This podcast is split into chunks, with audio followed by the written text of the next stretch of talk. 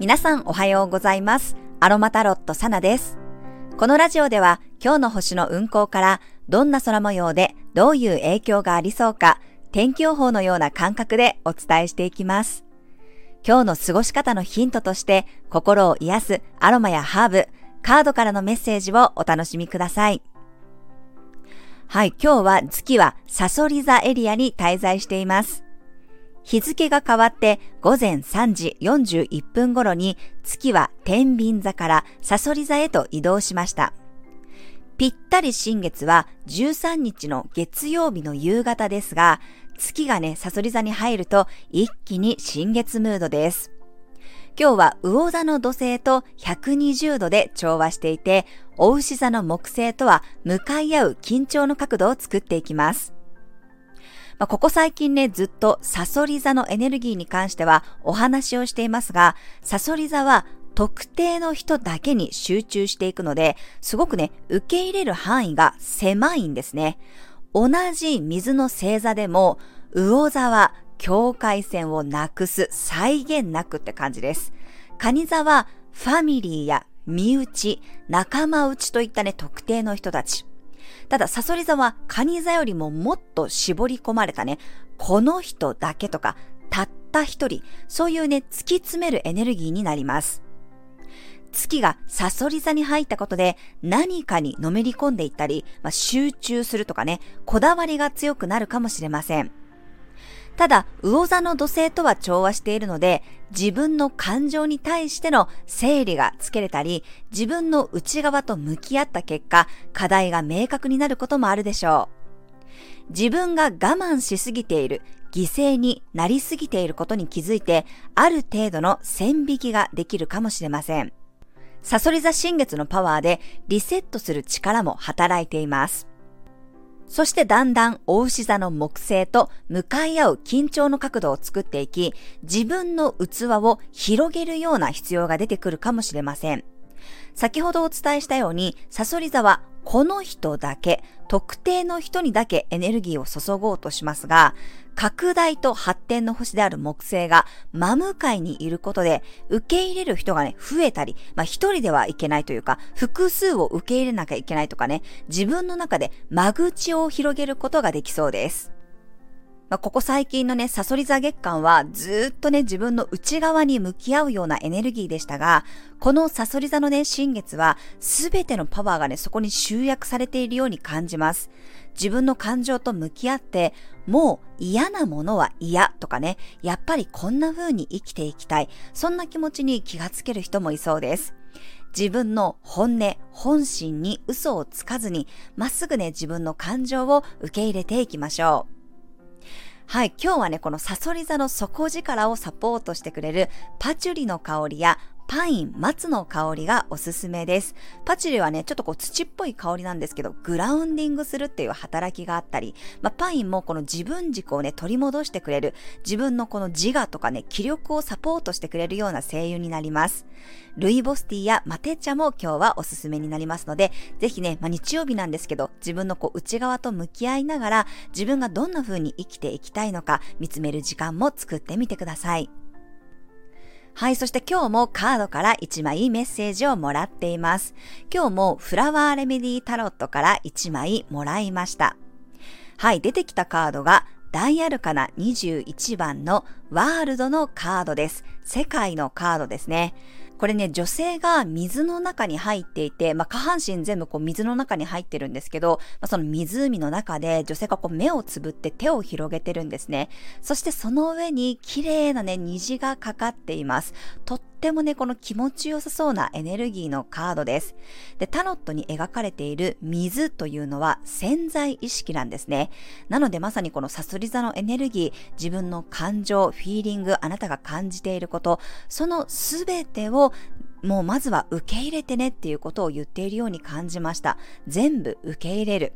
このワールドのカードっていうのは完成とか調和のカードなんですね。だからこそ自分の中でどんな感情であってもそれは全て受け入れてあげるものであり、どんなものだったとしてももう全ては完璧なんですよっていうことをね、伝えているように感じました。まずは自分が今思っていること、感じていること、それを全て受け止めてみてください。はい、今日のトークテーマは、発信をためらっている君へ。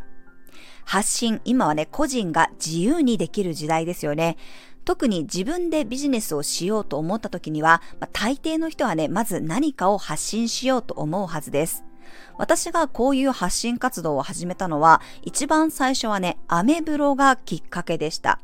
海外生活を送る中で誰も知り合いがいない、友達がいないという中でとってもね寂しかったんですけど、ブログでなら友達ができるかもしれないと思って、まあ、海外生活の日記をつけ始めたのがきっかけでした。まあ、初めはね、えー、誰も知り合いがいない中で、つらつらこう自分のね、ただただ日常を綴っていただけだったんですけれども、だんだんとこのブログの中でつながる人が増えていって、たくさんコメントをもらうようになって、そこで交流が生まれていったんですね。で、私が、例えば、えー、このお菓子が美味しいよとかね、このスーパーにこんなことが、こんなものがあったよっていうことを、あの、載せた時に、まあ、他の人がね、実際に行ってみましたとか、食べてみたらすすごく美味しかったですとか、この間、サナさんが挙げてくれたこんな情報が助かりました。そんな風にコメントをいただいたことで、あ、こんな私でも誰かの役に立つことってできるんだなって、ものすごくね、感動したのを覚えています。それからは、この自分のね、微暴録も兼ねて記録をつけつつ、あとはやっぱり自分が楽しいなとか面白いなとか良かったなって思うことをみんなにシェアするようになっていきました。そこからですね、本当にこうコメントを通じて仲良くなってリアルに会うっていうこともどんどん増えていったんですね。だから私の海外生活が充実していったのは本当にね、ブログのおかげだったなと思っています。そしてそのアメブロがきっかけになり、今度は自分でワードプレスを勉強していったり、インスタグラムを始めてみたり、あとはこうやってね、YouTube を始めてみたり、音声配信を始めています。最初はほんの少しのね、寂しいなっていう気持ち、誰かと繋がりたいなって思う気持ちから始めたんですが、それが今ではね、こんな風にお仕事になっていて、本当にね、人生何が起こるかわからないというか、不思議だなって思ってます。私もね、あのメンバーシップの方で、えー、発信は自分のアウトプットだと思ってやりましょうっていうふうにお伝えしています。この誰かにね、何かを伝えるって思いでやるのもいいんですけど、私はやっぱり自分がね、学んだこととか、勉強したことを、えー、自分の中で貯めておくだけではなくって、それを人に伝える練習だと思ってアウトプットすると、そんなにこう堅苦しくなくというか緊張せずにできるんじゃないかなと思っています。そして、そうやって発信していく中で私が実感したように役に立ちましたとか気持ちが楽になりましたっていうふうに言ってもらえたらね、そこにまたやりがいを感じたり楽しさが見出せるんじゃないかなと思います。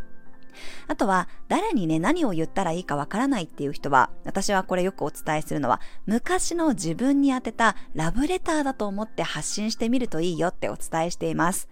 以前ね、困っていた自分、何に悩んでたかなとかね、どんなことが苦しかったかなって考えた時に、ああ、の時の自分はこんな言葉をかけてもらえたから楽になれたとか、こんな言葉をもらえたから元気になれたとか、そういうことを思い出して、過去の自分に対してラブレターを書くように発信をしてみると、そこに対してね、やはり反応してくださる方が聞いてくださったり、ご縁がつながるんじゃないかなと思っています。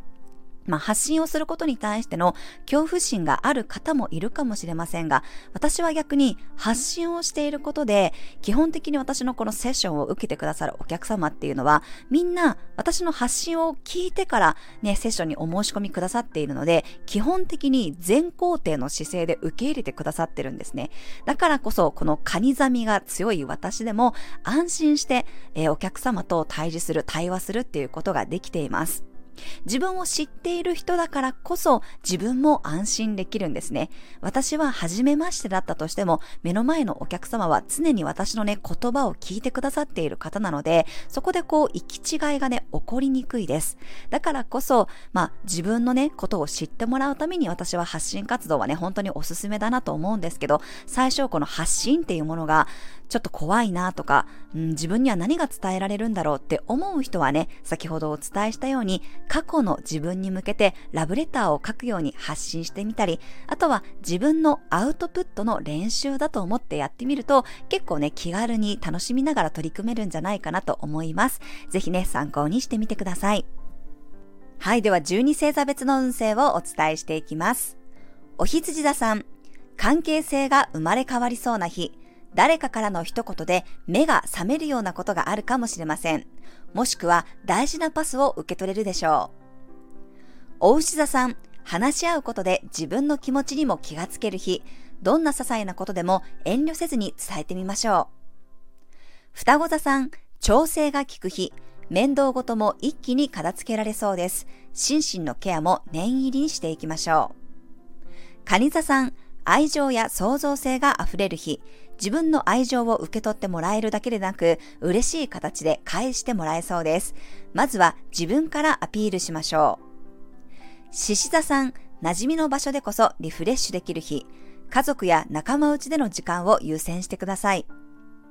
乙女座さん、情報がアップデートされる日、勘違いしていたことが発覚したり、求めていた答えを見つけられるかもしれません。柔軟に動いていきましょう。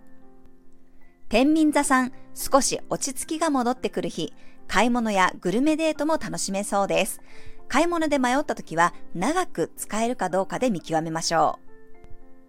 う。サソリ座さん、月がサソリ座に入り、特別な星の時間に突入していきます。自分の心の奥底に眠っていた感情が一気に湧き出てきそうです。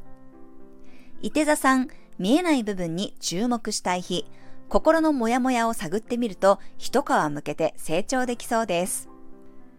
ヤギ座さん、横のつながりから新しい風が入り込む日、垣根を越えてみんなと話し合うことで次の目的が明確になります。